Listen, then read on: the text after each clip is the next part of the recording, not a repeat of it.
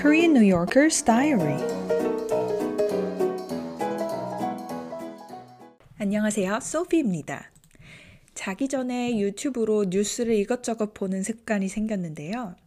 세상에 안 좋은 뉴스가 더 많아서 안 보고 싶은데 자꾸 알고리즘으로 뜨네요.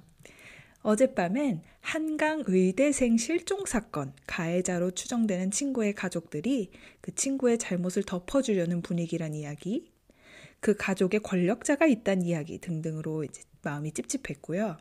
그만큼 키워놓은 자녀가 갑자기 세상을 떠날 때 부모 심정을 어찌 헤아릴까 그런 착잡한 마음으로 잠자리에 들었습니다. 한편 최근에 평소에 몰던 차보다 좀 더 사이즈가 큰 차로 바꿔서 아직 완전히 익숙해지기 전이라 어디 긁히지 않을까 신경이 아직 좀 쓰입니다.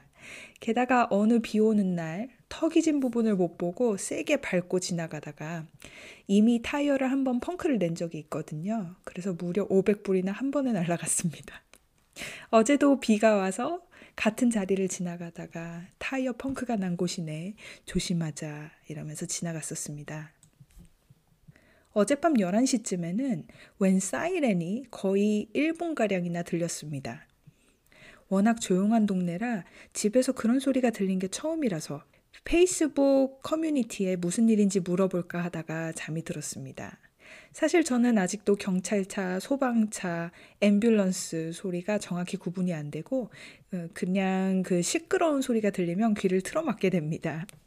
바로 옆 동네 회복 커뮤니티는 꽤 활발해서 사람들이 종종 지금 왜 우리 동네에 헬기들이 지나다니냐, 무슨 일이 있는지 아는 사람, 치매 노인 실종으로 수색 작업 중 이런 답글이 금세금세 달립니다.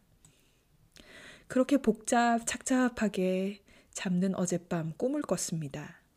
보통 꿈은 잘 기억이 안 나는 경우가 많은데 일어나는 순간쯤의 꿈 내용은 기억이 날 때가 있죠.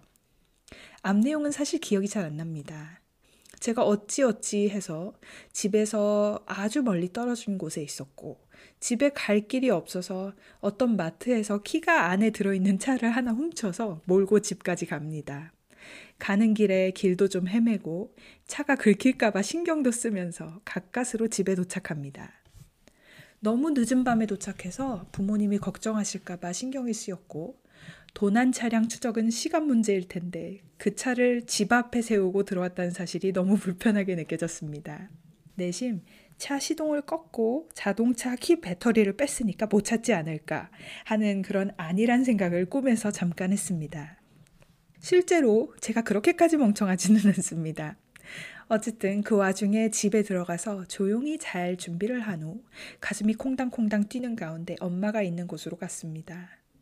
꿈에선 미혼이었고 제가 부모님과 살고 있었는데 집은 새로운 집이었습니다. 전에 본 적이 없는 그런 집이었어요.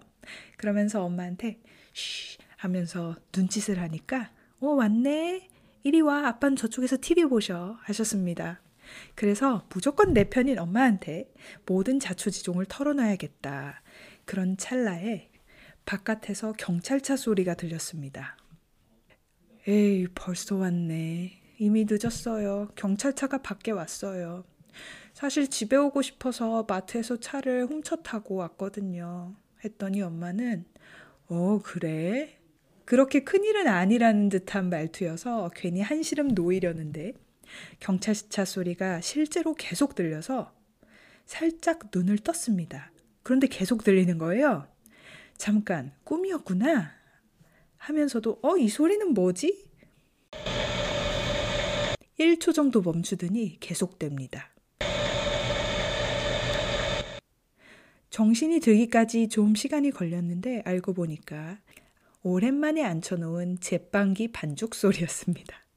어찌 그렇게 타이밍이 기가 막힌지. 자다가 너무 시끄러워서 깜짝 놀랐어요. 그러고 보니 무조건적인 엄마 사랑에 대해 생각해 보게 되었습니다.